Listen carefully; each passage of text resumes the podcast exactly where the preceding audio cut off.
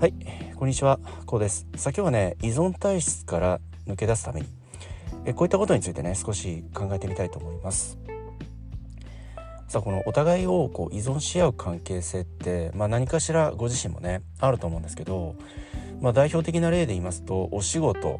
そして親子関係であったりね、まあ、人によってはねご兄弟だとかね、まあ、友人関係もねそれに当てはまるかと思うんですけどやっぱりこう依存し合っている関係性ってねあると思うんです。この依存し合う関係ってあまり、まあ、結論から言うとあまり持ちたくないと言いますか持たない方がいいわけなんですよね。まあ、これどういうことかというとやはり、まあ、僕たちの人生って何があるかわからないしそのいざという時に助けてくれるのがその依存し合う関係ではある一方その助けてくれるであろうその対象がね当てにならなかった時だとか逆に言いますとその当てにしすぎてまあはしごを外されてしまうみたいなねまあ、このようなことをこのようなリスクがどうしてもね伴ってくるということなんですよね。そしてこの依存し合う関係から抜け出すためにはねまあ安心材料をとにかく持とうということなんですよね。その安心材料を持とうっていうのはどういうことかというと例えば人間関係であれば一人でも生きていける力ですよね。孤独に強くなるということですよね。そしてもう一つ大切なのは経済面ですよね。例えばご自身のお仕事がある日突然ねなくなってしまうだとか会社が例えばなくなってしまう。このような時にそのご自身がね生活の基盤を揺るがすことなく維持できていけるかどうか。これってとても大切なことだし依存から抜け出すための依存を持たないといったことからもねとても大切な考え方であると、まあ、このようにね僕は考えています。ですから具体的に言いますと第2第3の収入の柱を持っておくということですよね。まあ、それが現在言うところの副業であったりねまた中には、まあ、まあ金融投資をね始められるだとかコツコツとね資産をまあ作っていくだとかねこのような考え方がねとても大切になってきます。まあ、特にねその人間関係で言いますととにかく孤独に強くなる孤独に慣れておくということですよね。ですから常にこう誰かとね例えばつるんでいないと不安であるだとかね。いわゆるその群れていないと不安になる。このような方っていらっしゃると思うんだけどもちろんねその仲のいい友達だとか仲間と一緒に過ごす。悪いことではないんだけれどもそれプラスね一人の時間を日々常に確保する習慣を作るということですよね。一人になる時間ってとても大切でこれまでのご自身の生き方を振り返ったりだとか今現在の考え方をね客観的に見つめてみたりもしその悩みだとか課題がある方でしたらねその悩み課題に向き合う静かに向き合う時間を持つことってえとても大切。その思考の整理になるんですよね。思考の整理になる理由っていうのは雑音が入ってこないからですよね。その仲のいい方だとか仲間と一緒にいるとどうしてもああしたらどうだだとかこうしたらどうだだとかね。ひどいとそのような考え方そのそのようなまあ悩みだとかそのようなことを考えていること自体がくだらないだとかねそのようなことを言ってくる方もいらっしゃるでしょうしその様々な雑音が入るんですよ。まあそれはね人それぞれ価値観がありますから致し方ないことだしねあくまでその周りの方仲のいい方であればこそご本人そのご自身にとって良かれと思ってアドバイスしてくるわけなんですよね。でもそれって雑音なんですよ。雑音でしかなくてよりそのご自身が冷静になってね静かに自分自身を見つめ直す考え方を整理整頓し最良最善のアイディア考え方を自分なりに導き出すこのような作業このような時間が必要なんですよね。ですから一人になる時間を設けていく。常日頃習慣的に設けていくということなんですよね。まあ一番いいのは何かしら趣味を持ってたとかね。その趣味の時間って基本一人のはずなんですよ。その基本一人になるっていうことが大切でそれはその手法方法は何でもいいんですよね。その中にはドライブに行くだとかバイクでね一人で走りに行くだとか静かなカフェでコーヒーを飲むだとかね。その何でもいいんだけど何かしらその一人になる時間をとにかく確保し自分自身と向き合うこの時間を持つということ。そうしますとね必然的に孤独に強くなってくるんですよね。これがとても大切だしこれが目的なんですよね。孤独に強くなるっていうのはまあ僕別の言い方をしますと無敵であるなんていうことを言うんだけど、まあ、僕は結構ね一人が好きなので一人の時間がほぼ休みの日なのかだとねほぼ一人。それ苦痛じゃないのっておっしゃる方もいるんだけどとんでもないですよね。一人の方がむしろ気楽で気を使わなくていいじゃないですか。そのお腹が空いたって思えばね自分の好きなタイミングで自分の好きなものを食べれるじゃないですか。それ誰か仲のいい人と一緒にいると何食べようだとかお互いにね食べるもの食べたいものが違っていたりね。そうしますとそこに無駄な時間が生まれる。こうお互い話し合うだとか。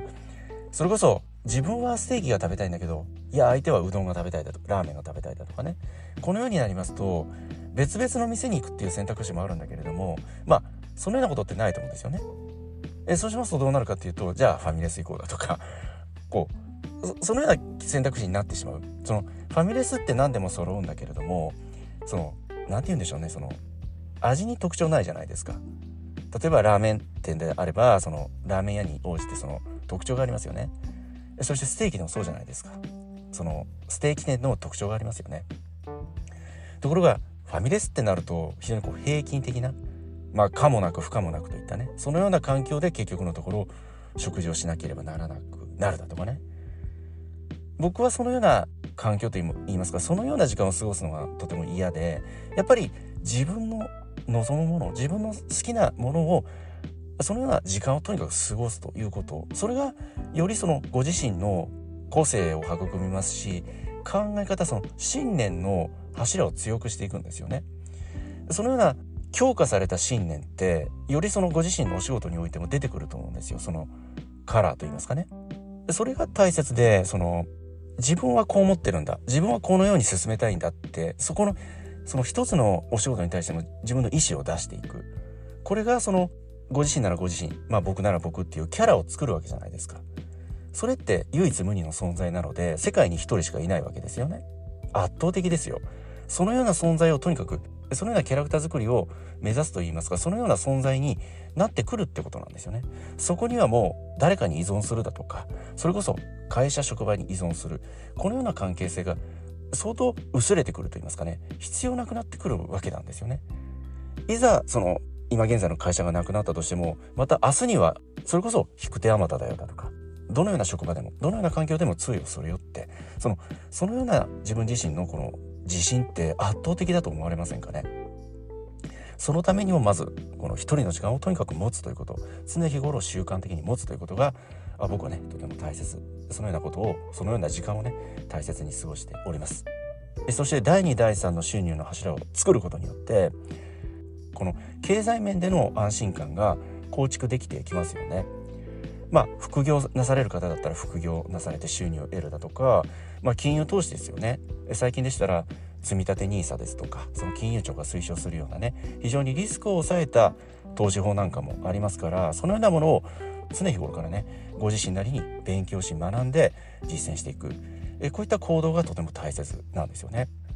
その副業をするにせよ、まあ、金融投資にするにせよ当然お金が絡んでくるわけじゃないですか。そこにはですから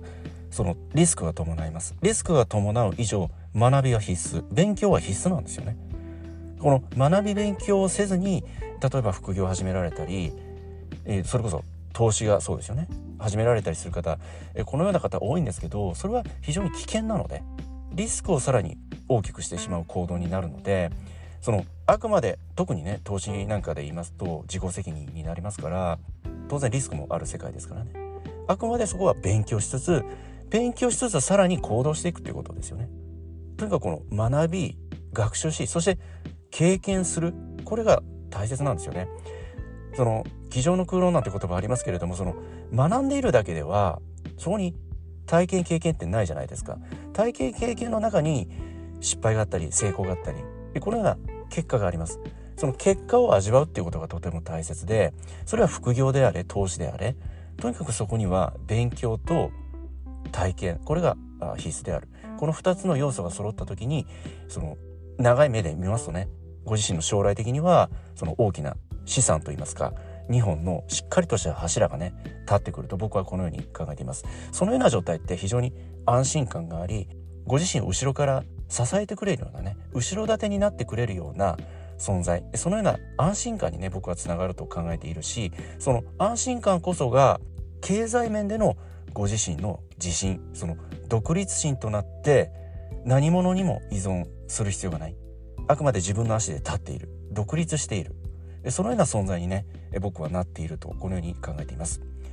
この依存といったことについてね少し考えてみたんですけどこの依存っていうのは何かしらにこう寄っかかっていると言いますかもたれかかっている状態なんですよね。ですからポンと外されたらバタッと倒れちゃうじゃないですか。これって非常に危険な状態だしリスクがある状態なのでとにかく依存をしない。頼らないってことですよね。そのような生き方。是非そのような生き方考え方をね。今日これから実践していただいてね。その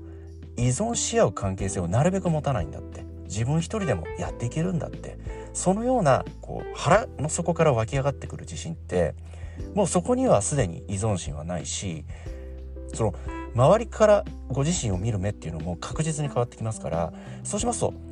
その今現在同じ環境であったとしてもご自身に対する対応の仕方であったり反応って必ず変わってきます。是非このような変化をね味わっていただいてより何者にも依存していないご自身というものをぜひ実感していただきたいと。このようなことをね考えておりますけれどもね。このような考え方どのようにねお考えになられますでしょうか。はい今日はねこの辺りで終わりにしたいと思います。今回の内容が何らかの気づきやヒントになればね、えー、大変幸いと考えております。ではまた次回お会いいたしましょう。ありがとうございました。